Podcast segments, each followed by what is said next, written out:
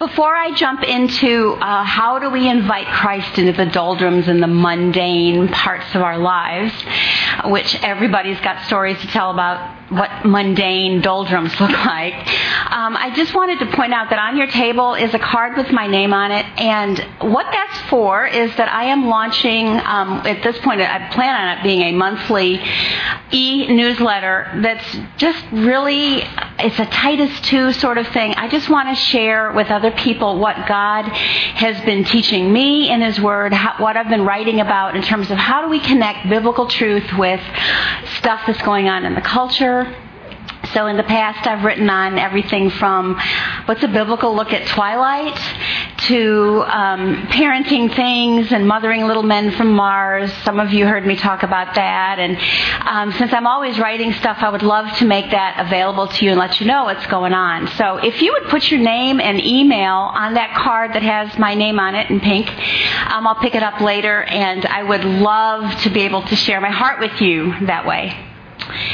So, um, how is it that we invite Jesus into these doldrums of our day? What does that look like? And what I'm hoping to do this morning is share with you a different way to look at how we do life, as well as giving you some very practical tools about what, how to, how to change the way that we think and react to the doldrums. First of all, let's think about the way, let's change the way we think about work. In this case, it's the work of a homemaker and a mother, um, but all of these things actually apply to any kind of work, whether you're managing a hedge fund or you're a professional party planner or you're president of the United States or you're doing the world's most important work, which is raising children for God and populating the world and the church for the next generation. So, here's the problem we have. Most of us have this problem because it's kind of endemic in the culture. We have this this idea that there's two parts of our lives. There's the God part, and then there's everything else.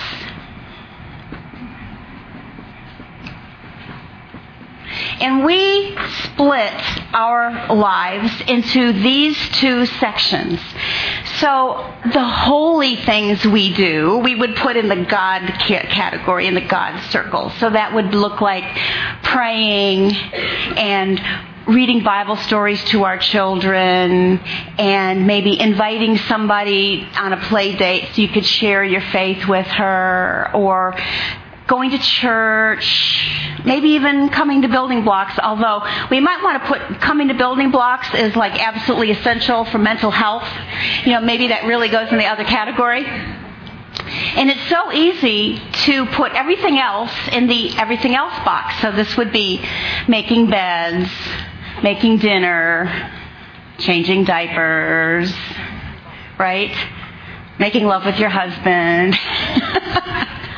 yeah, it, we know it's a task. At this stage in your life, it often is it's a task rather than, oh my gosh, I cannot wait. Those days will come back.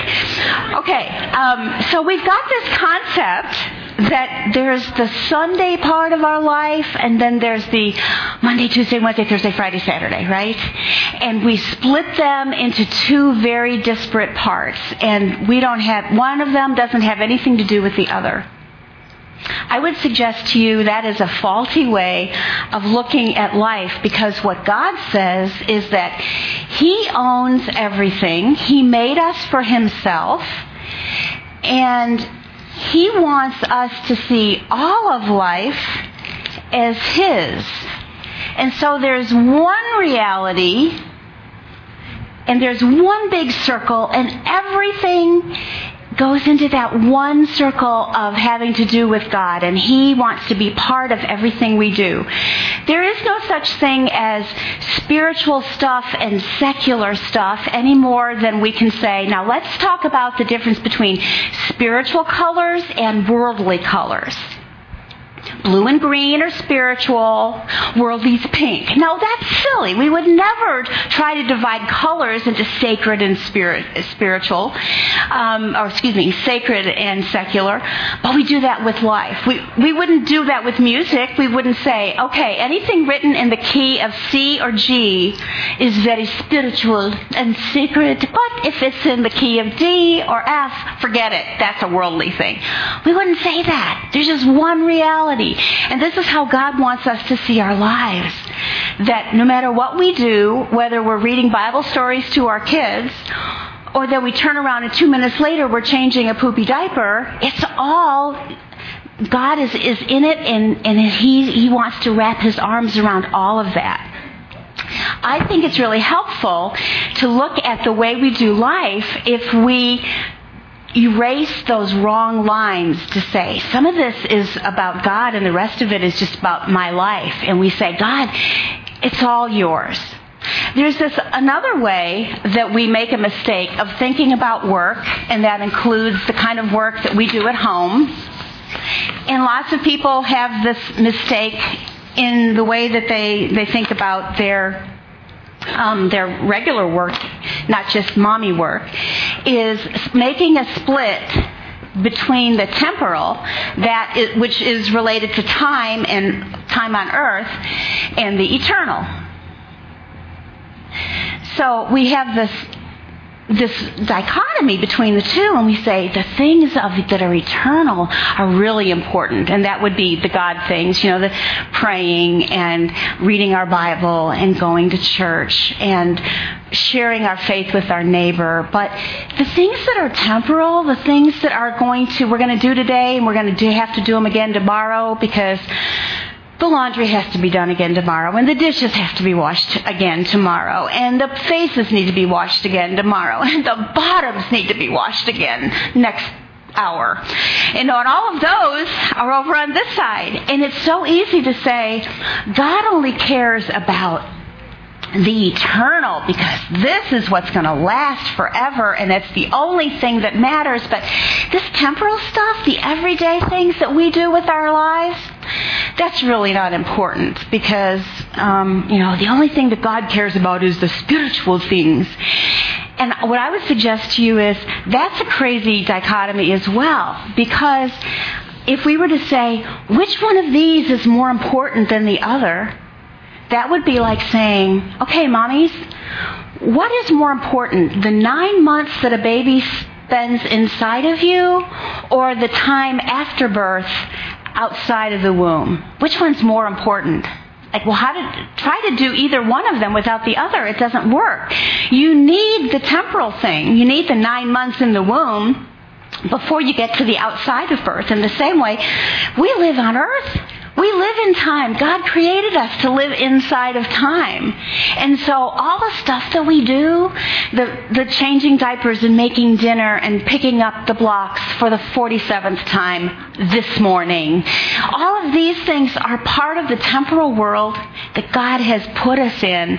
And all of these things are what are, it's getting us ready for the eternal part that happens after, after death when we're in heaven and in the kingdom and all that good stuff.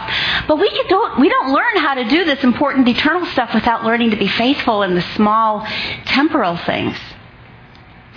So, um, give me some examples at this point um, of things that you've heard, maybe in your own head or in somebody else's, come out of somebody else's mouth, that would we could that we could develop this this strong differentiation between the temporal or the in the eternal, between the God stuff and the rest of life. What are some of the, the things that, that you think of would go on a list of important spiritual eternal things that I'm saying is no more important than the other stuff, but let's, let's talk about that a little bit. Quiet times. Excellent. Time in the Word. And of course, it needs to be before what? 6:30 a.m. in order to count, right? I would just like to say, this is one of my privileges as a Titus 2 mom, is that God knows when your best time is. He wants our best. 6:30 in the morning is generally not the best time for a lot of people. It may be for some of you that came out of the womb awake at 5 a.m. And that's awesome. That's great. I have no understanding what that's like, but I, I that's wonderful. But if your best time is 3 in the afternoon or 7 o'clock at night or just before you go to bed, Give the Lord that time. There, you don't get more brownie points from God for cutting, for, for fitting into a box that you think He is expecting of you. What else goes in the eternal, important spiritual um, dichotomies? What's that? Evangelizing. Evangelizing. Okay, sharing your faith, absolutely. Loving your husband. Loving your husband. Good point. that is eternally important, isn't it? By the way, your husband and your children are God's chosen instruments to do great things in your life. Now, I'm talking the difference between emery boards that kind of get rid of a hangnail and um, power hedge trimmers. you know, some of God uses our family members to do great things in shaping us into the image of Jesus. So, loving our husbands, especially when God's been using them as a instrument in our lives is a very important thing. Well, let's talk about some of the other things that we think are just the temporal, the ones that don't matter because they're just secular and temporal. What's that? Grocery shopping. Thank you. Yes. Laundry. Laundry. Cleaning. Cleaning. Dusting. Yes. Email. Email. Good thinking, which gets a lot harder when you've been deleted from somebody's phone. Bless your heart. But,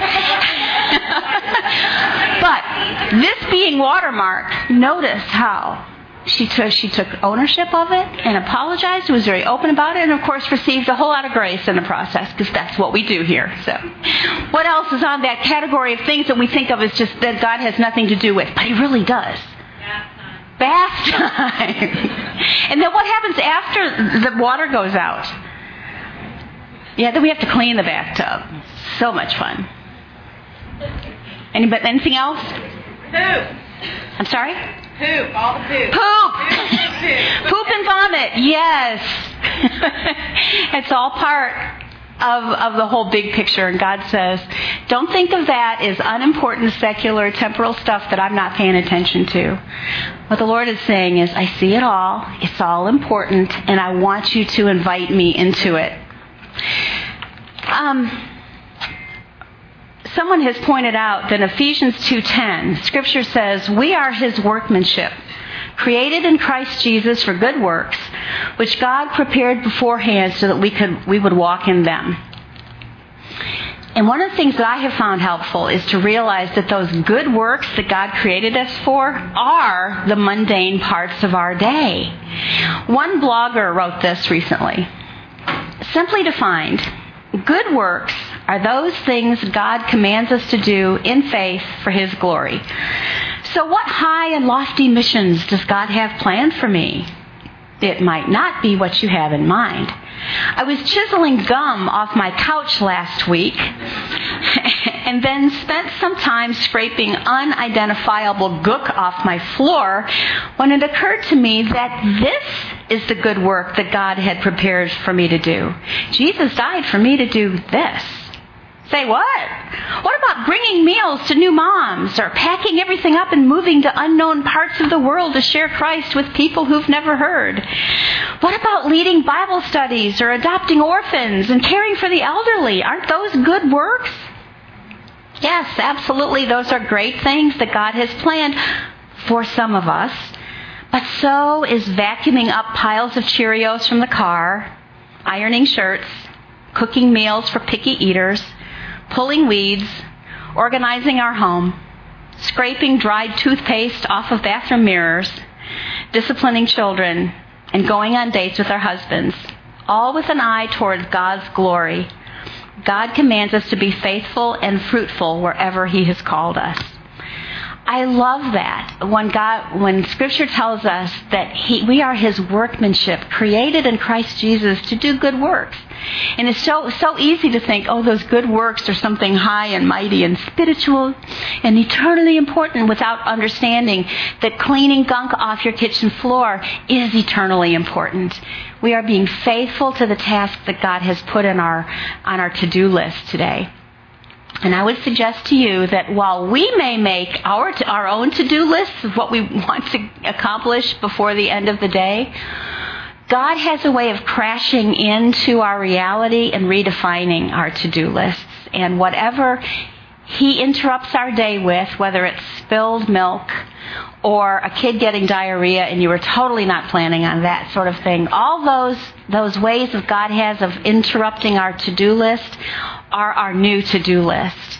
And if we see it that way, that because He is Lord and He has the right to interrupt our lives any way He wants, then it can change the way that we deal with what He does to our to do list. And instead of saying, What are you doing, God? I was going to do all these really good and important things. I was going to have my house completely cleaned up before my husband came home. What were you thinking?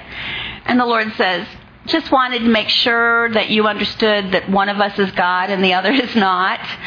And that would be me. And so just go with the flow, sweetheart. It's going to be okay. One of the things that I have found hugely important in inviting Jesus into the doldrums, of particularly the stuff that I don't want to do. Speaking of which, let me pause, hit the pause button there. What are some of the things that came up at your tables before we started of your most unfavorite um, household task? Laundry, floors, unloading the dishwasher. What's that? Showers. Showers and bathtubs. Clean the toilet. Clean the toilet. Ironing. Ironing. Yeah, all such delightful things. Well, keep those in mind, and particularly your most personal unfavorite task. When we look at what, um, we listen to what Ephesians 6, 5 through 8 says, this is in the message. Servants, respectfully obey your earthly masters, but always with an eye to obeying the real master, Christ. Don't just do what you have to do to get by, but work heartily as Christ's servants, doing what God wants you to do.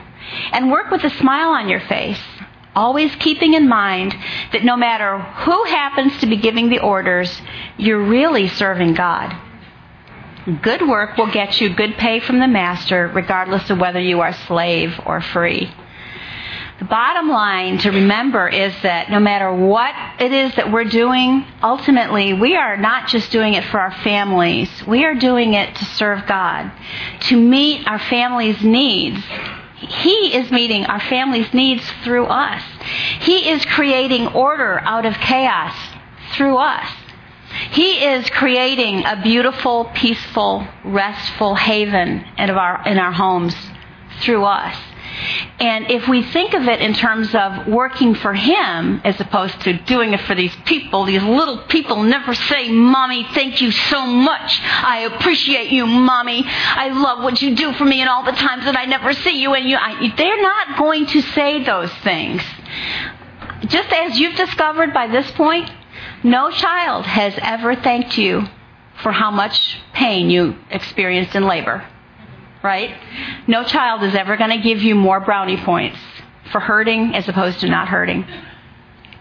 Nobody's ever going to give you brownie points for the type of birth that you experienced. So, um, if we're expecting to get a payoff from our children, that's not, usually not going to happen. I will tell you though, my children are now almost 32 and just turned 30, and um, and the the Mother's Day cards and the birthday notes and that sort of thing with such awareness and sensitivity of what they now see and they appreciate. Um, I don't remember all the days when nobody said thank you, but I'm getting it now, which is a real blessing. And I just want to throw out that little portion of hope to you. Um, I also want to tell you about something that happened one day. Um, long time ago, I was at my um, in law's house, and there was going to be a party. Um, and I went into the bathroom to clean the bathroom, which had not been cleaned in a very long time. And I was, we don't live in that area, so I'm, I'm a visitor, and I'm in their home cleaning their body dirt out of their bathtub. And the longer I worked at it, the, the madder I got. Because it wasn't just a matter of, yuck, I'm cleaning somebody else's dirty bathtub. I knew that, A, nobody would notice that I had done that. But I know that if somebody's in your house and the shower curtain is closed, they're going to peek. They just do. I know that. I'm not going to tell you how I know that, but I do know that. So I went in and I cleaned the bathtub, right? And I knew that they, they would not notice that I had done it. And if they had noticed, they would never say thank you because in that family, nobody says thank you ever. Actually, I have never heard those words out of a parent's mouth ever in the 37 years I've known them. My husband has never heard it in the 58 years he knows he, he knows them. So not only am I cleaning this bathtub that's disgusting, but then I'm also realizing that nobody's going to appreciate it. Nobody's going to thank me for it, and it just kept getting me madder and madder. And I'll tell you, I had a lot of energy for cleaning that bathtub. And the Lord broke into my little pity party because I mean, ladies, I I mean, I had my own chips and dip. I was in a full blown pity party. He broke into my pity party and he said, "I see you." And I appreciate what you're doing. Clean the bathtub for me. And it just absolutely slammed the brakes on this full blown temper tantrum I was having. And suddenly I realized that if I could clean the bathtub for the Lord of the universe who saw everything I did and told me he appreciated it, I had a completely new reason to do things. I had a completely new perspective on doing the really gross, disgusting things. I remembered that when um, several years later we were still using cloth diapers. And you know, I've got the poopy diaper in the in the toilet, and I'm smushing it around, and I'm trying to get as much of the poop off, and you know, and I am too crazy to slip on rubber gloves. I've just washed my hands a lot after that, you know, and I'm thinking, my hands are in the toilet and I've got poop all over everything. And suddenly I remembered, my Heavenly Father is watching me and He says, I see you and I appreciate what you're doing. Your son won't say thank you. Your husband doesn't even know you're doing it right now. He's not going to say I appreciate it, but I see you and I appreciate it. And it really changes the way we look at the tasks of what we have to do if we know that our God sees us and He appreciates it. The second thing I want to share with you, besides changing the way we think about our work and the stuff we do during the day, is to invite Jesus into all the aspects of our day, one moment at a time, whenever we think about it. In John 15, the Lord Jesus said, Apart from me, you can do nothing. And the reality is that, of course, there are lots of things we can do leaving him completely out of the picture. Um, what he's talking about is you can't do anything of any value, of any lasting value, of any ultimate meaning without me. So invite me into the process. And so that's part of what the Christian life is about is opening ourselves up and yielding to Jesus and asking Him to do these things through us. When I used to teach calligraphy, um, back when I had more physical energy to do that, I would be I would be in the first or second week of teaching people to handle a pen and ink, and they're trying to make their muscles learn all these new skills that they hadn't had to learn anything new like that since kindergarten, and it was very frustrating. And I said, how many of you would like it if I made it possible for you to say, look, I am a master calligrapher. I've been doing this for decades. Um, how would you like it if you could just surrender to me and I could get inside of your body and I would take my understanding and my ability and my skills and I could just kind of slip my arm and my hand inside of your body. And if you would just relax, then I would use your hand to grasp the pen and dip it into the ink and make the A the way I just showed you and you can't make it look like that. How would you like it if you could just relax and let me do this, learn this new calligraphy through you? And they went, yeah, that would be awesome. That would be so cool to just sit back and let you do it through us. That would be great. How do we do that? I said, sorry, no can do. But the good news is I just described to you what Christianity is, what biblical Christianity is, which is Christ in us living his life through us. And all we have to do is relax and surrender and yield to him, open up to him. Scripture tells us in um, Ephesians 6:10, "Be strong in the Lord and in the strength of His might." This is talking about doing the things that we do in His power, in His strength, in His energy. Philippians 4:13, I can do all things through him who strengthens me. It's his strength coming into us and doing those things, especially the things we don't want to or the things that we are so tired of doing. And then Colossians 1:11 talks us about us being strengthened with all power according to his glorious might. And the whole idea of inviting Jesus into our days is not so that he could be on the outside going, "You missed a spot," because that's not the kind of God he is. He looks at all the things we got right. But also we can open up ourselves to him and let him change the diapers through us. Let Him cook the meals through us. Let Him do the laundry through us. Let Him empty the dishwasher through us. We can yield to Him and say, Lord Jesus, would you do this? Whatever it is, fill in the blank, do this through me. There are so many things, ways that we can do this. When I remember, and I try to do this as a habit, uh, on the way here. Lord Jesus, would you drive this car through me?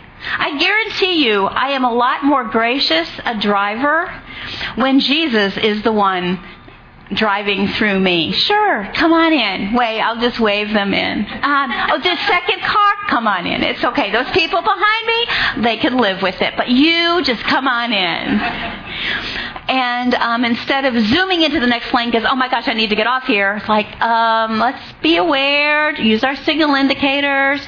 Jesus is a much better driver than I am. Um, when I am open to Him driving through me, it really makes a difference. I am, as I mentioned, I'm a calligrapher. Um, I, I almost always remember when I sit down and I take out the pen and when I dip it into the ink, I just say, Lord Jesus, you address these envelopes through me. When I go home this afternoon, I'm going to be inscribing a guest book for ExxonMobil. Lord Jesus, you inscribe this, and please help me not to make any mistake in this because these are really expensive guest books. Um, and Lord, while you're at it, this person's name that I'm writing, would you bless them today? And would you just just drop an awareness that they are loved onto them? There's so many things that we can do to invite Jesus into it, to let, bring His strength, His light, His life, His energy, His patience, the fruit of His Spirit into us. And it's all about yielding to Him. I was sharing this with a MOPS group several years ago, and I said, you know, the difference between doing things in our own strength and doing things in Christ's strength is a matter of the, of, of the will. We just, it's like flipping a mental switch. And when we're going and doing and blowing, and uh, we suddenly we realize, I'm doing this in my own strength, and God has no part of it. All we have to do is stop and say, I want to repent of doing things in my own strength, in my own flesh, and Lord, I want to do it in your strength, in your spirit, by your power. And I suggested that the girls just draw a line in the carpet with their toe or their heel or whatever, literally to make a line, in, in, and then step over the line. And that was kind of mentally their way of moving from the flesh into the spirit and saying, Jesus, you do this through me. And I said, the reality is the way we live our lives, we have to continually remember that we are being called on to do things in His strength throughout the day. This is not a one size fits all, first thing in the morning, or I did it when I became a Christian 47 years ago, and so I never do, need to do it again. This is a moment by moment trustful dependence on Christ. Next month I came back, and this one girl says, You know how you told us about drawing those lines in the house? And I said, Yeah. She goes, There are lines in every room of my house. They're all over the place. But every, she said, I, I didn't want to vacuum for a while because they were all reminders of all those decisions that I had made to step from the flesh into the spirit and to trust Jesus to do this through me.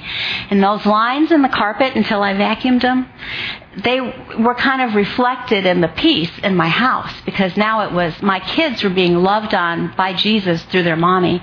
My husband was being loved by Jesus through his wife. My family was receiving meals that were cooked by Jesus through my hands. And there was this beauty and power and peace that came with trusting him to do this through me. Another blogger was writing on practicing the presence of God, you know, inviting Jesus into things. She writes, One day, I found myself intensely craving the Lord's presence, but I did not have quiet time to devote to soaking in His presence. So, while I was getting my kids ready for school, my spirit cried out to God, How can I be with you if I am busy with my kids? That's what I heard him say, but I am raising your kids with you. From that point on, she writes, my daily practice of being in God's presence is simply inviting Him to join me in everything I do. Ladies, I can't tell you what an incredibly powerful tool for Christian living it is to invite Jesus to join us and no matter what we're doing. Because suddenly it elevates the doldrums of folding the laundry again. If we've invited Jesus into the process, we are cooperating with Him to do this holy work that is pleasing to Him because He is part of it. Now, there are lots of things we could talk about these tasks that we can invite Jesus into, and I strongly invite you to do that. Just do it as an experiment, see what happens. But there's another category of moments in life where you can invite Jesus in that have nothing to do with the things that you're doing, it have everything to do with how you're feeling. I'm mentoring several women um, who are struggling with various kinds of wounds on their soul from childhood and from their early um, early adulthood, and they have just really really big struggles. And I can't tell you how many times I will get a text from someone that says, I am panicky. I am so afraid. I've just, I'm so anxious. My heart is beating. And help. And I, what I always invite her to ask her to do is to invite Jesus into her anxiety. Invite Jesus into your panic. Invite Jesus into your fear. He loves to be invited into people's uppy feelings. He loves to be invited when we're feeling really grumpy and not at all happy about what it is we have to do. As crazy as it sounds, to say, Jesus, I am feeling really grumpy here. Would you come join me in my grumpiness? Would you just join me here? I want to invite you into my crummy feelings. He does not say, Ooh, clean yourself up before I come near you. That's, that's a legalistic, judgmental, condemning God, and that's not the kind we have. We have a grace filled God who says, Let me into the garbage pail of your life. That's what happened when Jesus left heaven and he came to earth and he became one of us. The incarnation of him becoming human beings is about him entering the garbage pail of fallen, broken human existence. He loves to be invited into our brokenness and into our fallenness so that he can lift us up and hold us and lift our eyes to something beyond right now how we're feeling. We can invite him into our fear. We can invite him into our impatience. We can invite him into um, feeling I've had it, I'm done. Where do I turn in my mother card? If we invite him into those moments, he brings his peace with him, he brings joy with him. Um, and you may not experience some sort of flash of happiness because God is not Tinkerbell and He doesn't boink us on the head with a magic wand. But He will bring us Himself and He will bring us His light. So I, I strongly want to encourage you um, to invite Jesus into the doldrums, especially the stuff you most don't want to do the, fe- the bad feelings you have, the bad stuff you need to do.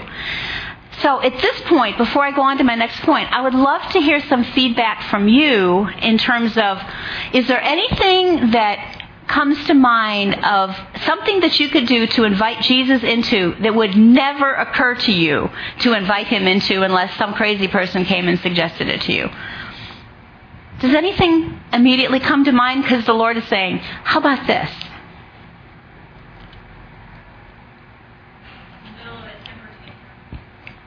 in the middle of oh in the middle of the child's temper tantrum that is a great idea what do you suppose would happen if we invited him into the middle of our temper tantrum?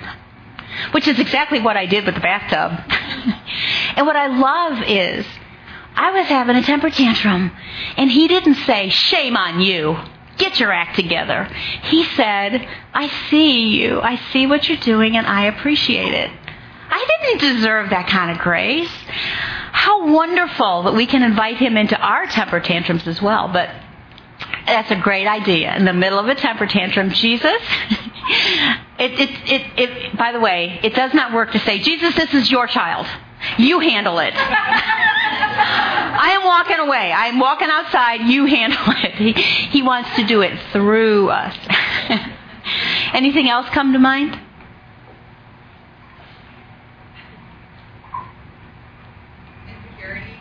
Insecurity. Oh, that's a good one. What do you suppose Jesus does if we were invite to invite him into our insecurity? What we're doing is we're inviting him into the lie that we're believing because reality is we are secure. He loves us. He made us for himself. His grace is like a gigantic safety net underneath of us. Um, and this is how this connects to the insecurity thing. When they were building the Golden Gate Bridge, um, I think 25 men plunged to their death. Um, and I don't know if, if you've ever been to San Francisco, but the Golden Gate Bridge is very far above the surface of the water. And to fall into the water from that height is like landing on concrete. It's so hard. And people were dying. Finally, someone got the idea to erect a gigantic safety net under the place where they were constructing the bridge. At that point, no, no longer did um, nobody die. There were ten men fell, but they were caught by the net.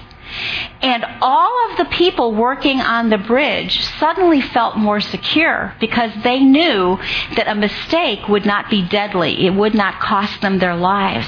Not only did no more people die, but there was a, a spike in the amount of work done. They were able to be so much more productive because they were secure. They knew that if they made a mistake, the net would catch them.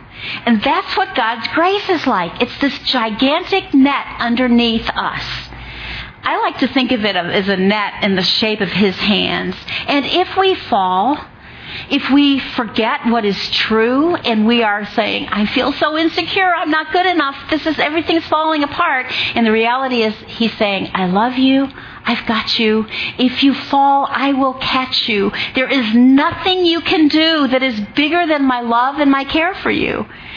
And so what happens with insecurity is that we're believing the lie, and if we believe, if we invite Jesus into our insecurity, He brings truth and the light. I love you. You are secure in my love. He brings truth that banishes the darkness of the lies that we believe. So glad you brought that up. Any other things that you could invite Jesus into? Stress. Stress. It's true. And you know, our bodies don't know the difference between good stress and bad stress. So they just feel bad. But that's a great thing to invite him into. He understands what it feels like. Do you think Jesus ever experienced stress? Yes. How do we know? Gethsemane. How did the stress manifest in Jesus' life? Yeah, he sweated blood. He was he has known a level of stress unlike anything any any of us ever can or ever will, right? So he maintained himself without going crazy, exploding through that level of stress. So when we invite him into our stress, what he brings with him is um, the reassurance that I carried myself through my period of stress, and I will carry you through your stress as well. It's that safety net underneath of us. So glad you brought that up. Any others?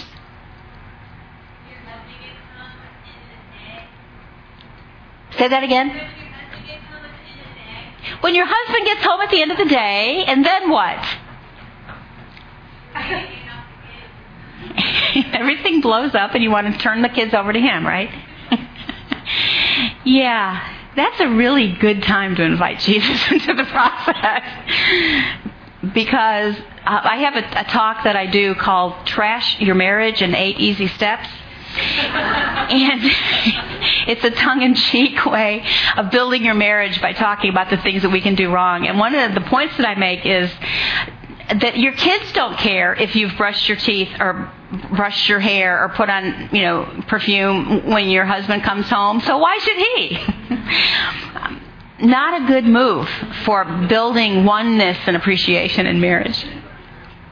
Okay, let me share with you the third thought I have about in, um, bringing Jesus into the doldrums of our day, and that is to get in the habit of developing an attitude of gratitude from within the moment. One of the, my favorite things to do is no matter where I am sitting or standing in the moment, whether I'm in the car, sitting in a restaurant, sitting in a room like this, at home, is okay, right where I am right now, looking at the things that I'm surrounded with, how many thank yous can I come up with that I'm um, being reminded of simply by what I can see? Um, so, for example, just from where I am right now. Lord, thank you for this microphone and a PA system so that I don't have to yell to the back to be heard in the back of the room and then blow out my voice. Lord, thank you that there is a chair for me to sit on um, because I'm a polio survivor. I don't do well standing for more than about three minutes at a time. Lord, thank you for the people who were thoughtful enough to give me a podium and a chair to sit on. And thank you, Lord, for the whiteboard that Ian uh, made sure was brought in here, even though I didn't realize till 8 o'clock this morning that I wanted to use it. And Lord, thank you that there's electricity in this room, both for the PA system and for the lights for me to see my notes. And thank you for all the chairs in this room so that people don't have to stand. Um, because in a month, we're going to be going back to Belarus in the uh, former Soviet Union um, to teach worldview and apologetics and some basic theology things to a Bible college and a seminary, and then go out into a rural, church um, and bring the, the richness of what God has brought to us here in Dallas, take it over to Belarus. And in that area, um, there's a lot of standing. Everybody always stands when they pray. People always stand when God's word is read. Um, in many churches, people will stand for the entire service.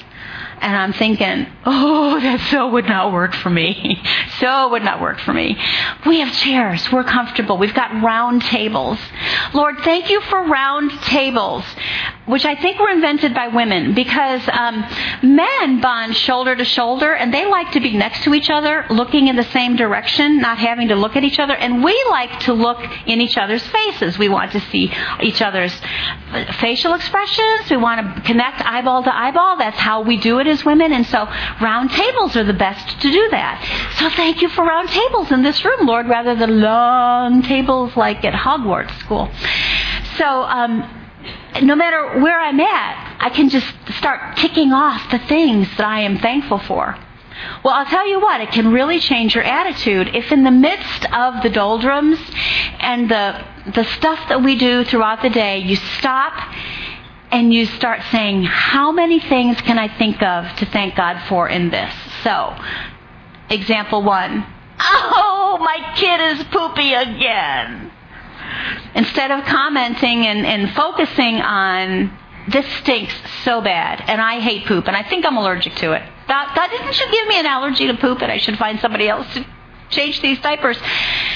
We can stop and say, Lord, thank you that my baby's digestive system works. Thank you that when I give her food in her mouth, it comes out the other end. Because she would be really, really in bad shape if her digestive system didn't work. Her poop is evidence that she is a healthy baby. Lord, thank you that I have clean diapers to change her into. Lord, thank you that I can trash the dirty ones and take them outside and I don't have to smell them for the rest of the day. Lord, thank you that I get to change this child's diaper instead of someone else when it's me who should be doing it. Thank you that it's not a hospital nurse changing my child's diaper. Thank you that it's not a daycare worker because I have to work and I don't have any choice and I want to be with my child but I can't and so somebody else is changing her diaper when I ought to be the one to do it. And God, thank you that I get to be the one raising my children instead of some other woman or my husband being alone to do it. Thank you that I get to be this child's mother. By the time you get to the end of those thank yous, you're long past, oh, this diaper smells disgusting. And it changes your attitude. Can you see how quickly that can work? Uh, let me just tell you, where I one of the ways that I really learned that was um, when my first child came along and he was super super active. He's one of these rough and tumble constantly moving ch- children. And when kurt would as soon as kurt learned to stand he immediately started to walk. And as soon as he learned to walk he learned that he could walk away from me and as soon as he learned he could walk away from me, immediately he learned he could run away from me. And his mommy has a bad leg and can, can't even walk that well, much less walk fast. So he had a lot of power. That's one of the ways in which I know there are guardian angels. Uh, it's because of how my children were protected when I couldn't run after them. But I remember one day when Kurt was sprinting far away from me as a toddler, and I suddenly flashed back to an image that I had in my memory from a few years before. Our first baby was born at 28 weeks. She was very premature. And 24 hours after she was born, she had a massive cerebral hemorrhage, and she lived the other eight days of her life in an incubator at Baylor NICU, unable to move anything because she was in a coma. The only time I held my baby, she was like an, a, a living doll. She was just all, you know, floppy because she was in a coma. And I could hold her, but she couldn't respond to me at all. She didn't even know I was there as far as I knew. And so I, this, I flashed back on this image of Rebecca in the NICU incubator, unable to move. And here I am looking at Kurt, who's not able, only able to move, but he's running and he's healthy and he's strong and he's just this quintessential super active little boy. And I just said, Oh God, thank you so much that my son can run and he's healthy and he's strong. I am so grateful for this child who is able to run away from me and I'm grateful for the angels too. But suddenly comparing him to, you know, what I had then to what I had lost oh man, it changed everything. And so, comparing things, the goodness of what we have, we have this embarrassment of riches, and many of the things that we complain about, and we are so, we can get so caught up in the stuff I have to do, is because of how richly God has blessed us. For example, exa- example number two I walked into the kitchen and it is messy with dishes again. It was just a few hours ago that I completely cleaned this thing up and the cabinets were clear and they were sparkling and now all these dishes are in the sink and on the counter and there's stuff on the stove, the junk that, you know, leftover Cheerios and the pots and pans and we can get all caught up in how messy our kitchen is or we can stop and say, Lord, thank you that I have a kitchen. There are so many people that all they have is a fire outside and a single cooking pot and they if they have anything it's one room and some of them all they have is a cardboard lean-to that's horrible when they get wet. I not only have a house, I have a room that's just for cooking. What an amazing example of your goodness to me. Lord, I'm looking at all these dishes. Every single one of them is a blessing to me.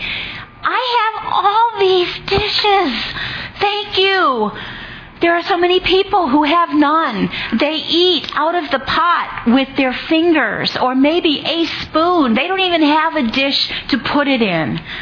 Lord, thank you for my dishwasher. I can stick this stuff in the dishwasher and add soap and close the door and it gets clean all by itself. Thank you. By the way, when my sons were in high school and our dishwasher broke, I purposely did not replace it for several years. I wanted them to really, really appreciate dishwashers because it was their responsibility to wash the dishes. And it's like, why can't we get a dishwasher? Well, we don't have the money for one thing, but the other part that I wasn't going to tell him was because I'm not done teaching you yet. Another thank you. Lord, thank you for the food you have provided that went in those dishes when so many are going hungry today. A few months ago, we had a friend, a dear friend, Isaac Weigar from Liberia, um, who was graduating from Dallas Seminary. And Isaac was here at Watermark for two years. He was um, down at the seminary. And he knew he was going to go back to Liberia in West Africa to bring the amazing education that he'd gotten here in Dallas back to the people of Liberia. And that country had been torn apart by civil war for like I think it was 15 years.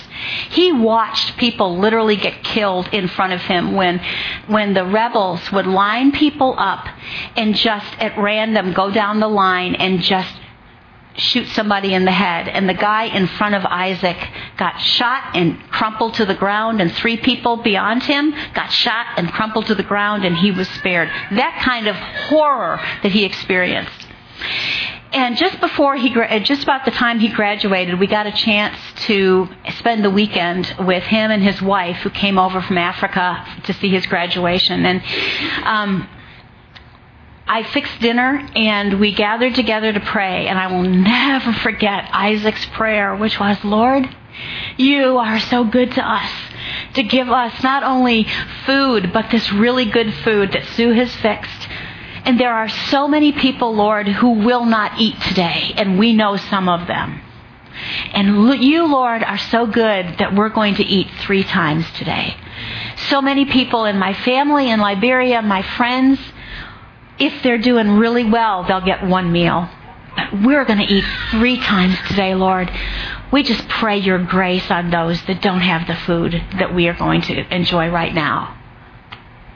I just, I was so blown away by his grateful heart. And Ray said, because he's gone to Liberia about four different times to, to teach the school teachers there how to think biblically, which is what we do here in Dallas. And Sue said, Ray, uh, Ray said, Sue, every time I have ever heard Isaac pray over a meal, he has always remembered those who don't have food. Every single time.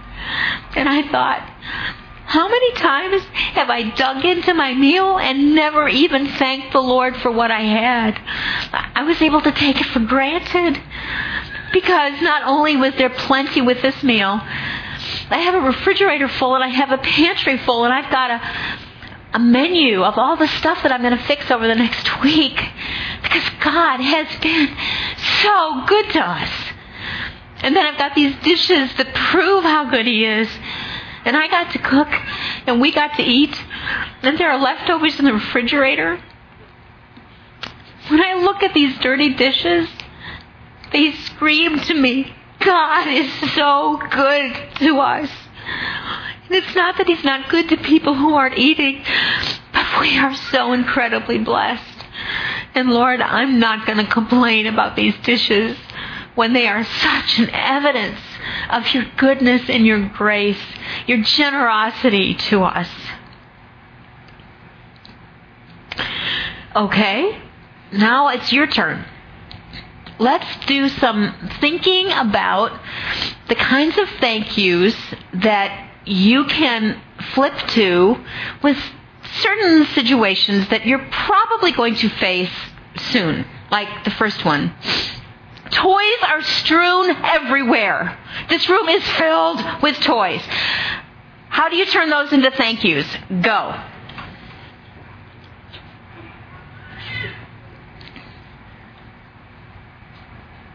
Thank you that we have toys to play with. Thank you that we have toys to play with.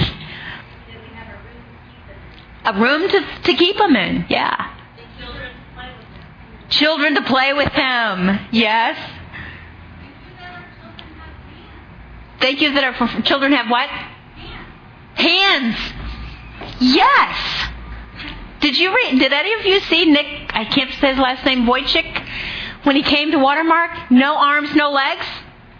Kind of makes us look at our own bodies and our children's bodies different, doesn't it? Great point. What else? Oh, they're clean toys, like the kids in Africa play with trash. Oh, yes. Clean toys. The kids in Africa play with trash. That's exactly right. That's amazing. Those toys represent people who love our children.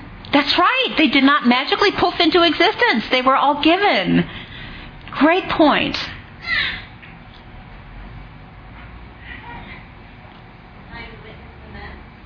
I'm sorry? Oh, that we get to be there for the Mass to witness it. Absolutely. Great point.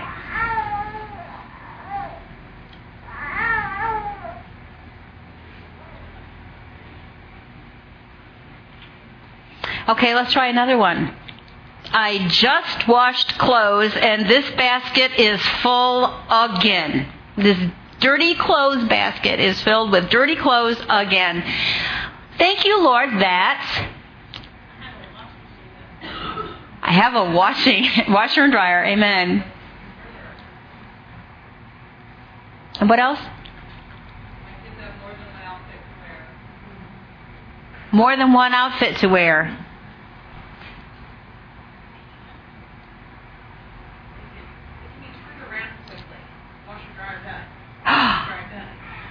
we can turn around quickly. Washer dryer done, washer dryer done. That's right. That's right. Thank you, Lord, that I do not have to use a washboard. Yes. Or clip these to the dryer, uh, to the clothesline outside. That's right. By the way, um, Ray and I were privileged to go to Burundi on a watermark trip several years ago, and in, in the back of the hotel where we were staying, um, and by the way, when I say hotel, you may think Hilton. I, I want you to think Motel 2 okay? but we did have electricity most of the time, and um, we did have hot water most of the time, and that, and we had screens on the window, which was a huge, huge step up from a lot of other people have experienced. But I noticed behind the hotel there was a clothesline where they were where they had clipped um, towels and they were just as stiff as cardboard. Because you know we don't appreciate what a difference dryers make for the softness of clothes until you don't have it. And i'm just like oh oh lord thank you for my dryer. Thank you for my dryer. Thank you for my dryer.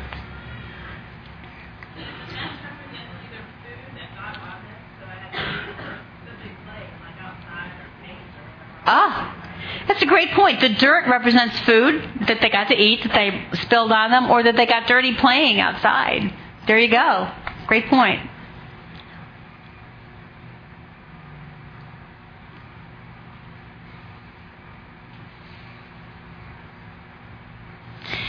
This kind of exercise is exceptionally helpful for turning our attitude around uber quickly.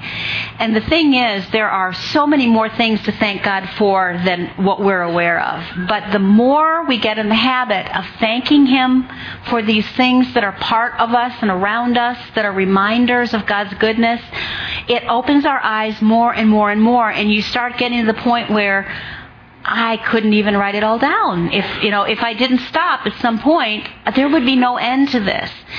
But when you start in the beginning, it's really easy not to think that way because we're so used to just going and blowing and taking things for granted. Um, honestly, this is one of the most important spiritual disciplines that I know of is to get in the habit of no matter where we are, what we're dealing with, thanking God for all the little bits and pieces. Um, let's think about what happens when you leave this place and you go get in the car and you're on the road on the way home.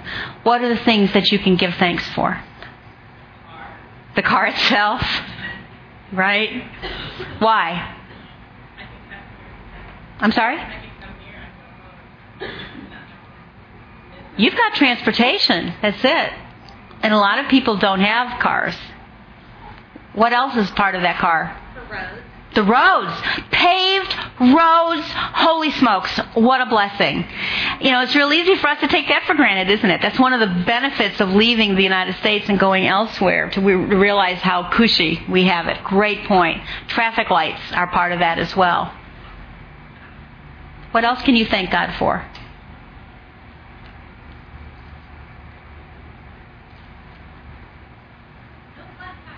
No flat tires. Excellent. Honestly, one of the best things we can do is to um, think about all the things that are going right. Like, when was the last time you thanked God? Okay, am I hurting right now? Am I in pain? No. Thank you for that. Do I have vision? I can see. Thank you for that. Thank you for my hearing. And there are things that have to do with even the cars. Thank you that there's gas in the car. Thank you that I have a credit card to go buy more. Thank you that the other drivers almost always respect red lights and stop signs. And I don't have to get have somebody plow into me. There's so many things that we can do that change our perspective, that open us up to God's goodness, that allow us to invite not only Jesus into our moments, but allow us to um, experience a gratefulness and an awareness that we live and move and have our being, as Scripture says, um, in in God's goodness and that he's just scooped us into his arms and everything we do, everything we have is all a gift from him. That all of the temporal and eternal parts of life are one reality, the sacred and the secular that there's there isn't any split there. There's one holy truth, one holy reality of um, what it means to to be God's kid. Um, I'd like to close in a prayer for y'all. Um, just as as a way of of kicking off the next stage of this, which is to practice what we've been talking about. Father, I thank you for the magnificent gift you've given us. First of all, of the Lord Jesus, um, for the indwelling Holy Spirit, that in your goodness and in your love, you, the Son, and the Spirit before the foundations of the world, thought of us, invited us into the circle of your love, and that's why we're here. And Lord, we pray that we would reciprocate by developing an awareness that you love us, that you want to be part of every second of every day, that you want us to see you as helping us raise our children, that you want us to see you loving our husbands through us, that you want us to be grateful for your unimaginable blessings and the displays of your goodness and your generosity to us. Lord, I pray that first of all, for my sisters, that they would see that there is no difference between the sacred and the secular, between the temporal and the eternal, that there's all one reality, and you are Lord of it all. I pray that, that they would become practiced at inviting Jesus into their moments, their uncomfortable moments, as well as the stuff that they don't want to do, for divine assistance and for Him to live His life through us. I pray for an attitude of gratitude to grow and explode so that that would result in them experiencing such a level of joy that they had no idea was possible. Lord, I pray for my sisters that you would open the eyes of their understanding and open their ears of their hearts to hear you and see you loving them in so many ways throughout the day. In Jesus' name, amen. Hey guys, we're so. Uh, you, I just wanted to. We're so fortunate to have Stu here today. I want to give you guys an opportunity to ask some questions, and if Stu will take a few minutes to answer them, um, I'm going to go around with the microphone so we can get these recorded. So just raise your hand if you have any questions.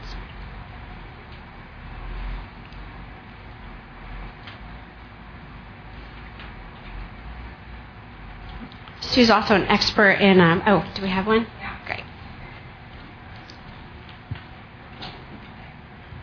So I find that my struggle isn't as much like, oh, it's a, dirty house. It's all. It's more so like, oh, I, I'm frustrated because I want to bless my husband by having a clean house and I just can't get to it right there. So I feel like it gets convoluted when it's more about serving others or about like you know, I I I have no time right now, and I can't go serve somebody else, you know, and that I feel like that's more of the struggle. It's not so for my satisfaction, but for the under the guise of of service and blessing others. I don't know if you had any wisdom on that. Mm-hmm. One of um, the most helpful scriptures in the New Testament is in uh, I think it's in First Corinthians where it says that God wants us to give not according to what we don't have, but according to what we have.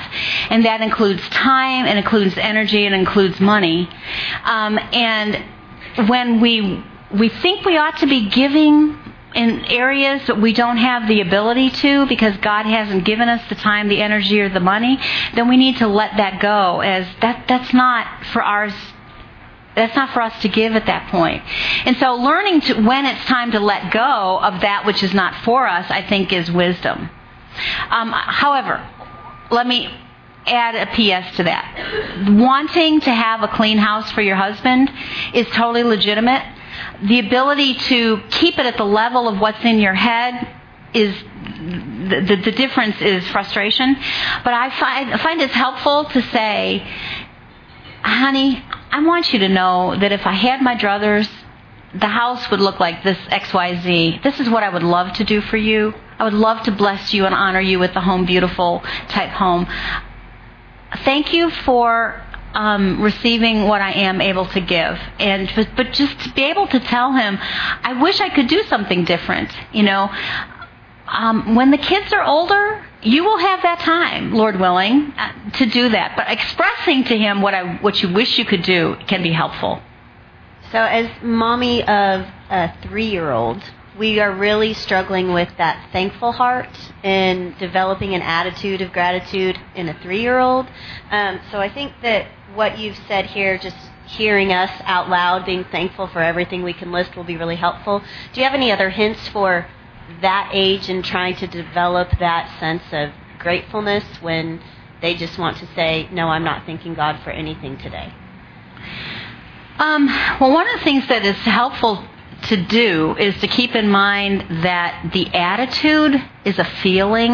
Um, with children, it's a feeling that follows the actions. So, first we train them with the actions the attitude, the feelings of gratefulness come later. And that's true for us as well. God tells us to give thanks in all things. And he also tells us in Ephesians, give thanks for all things. And he never once says, feel grateful, feel thankful. I tell you what, um, part of my testimony is I had to learn how to say, God, thank you for letting me have polio. And he knew I was not feeling grateful, and I have never felt grateful for it. But I realized that it has been his gift to me.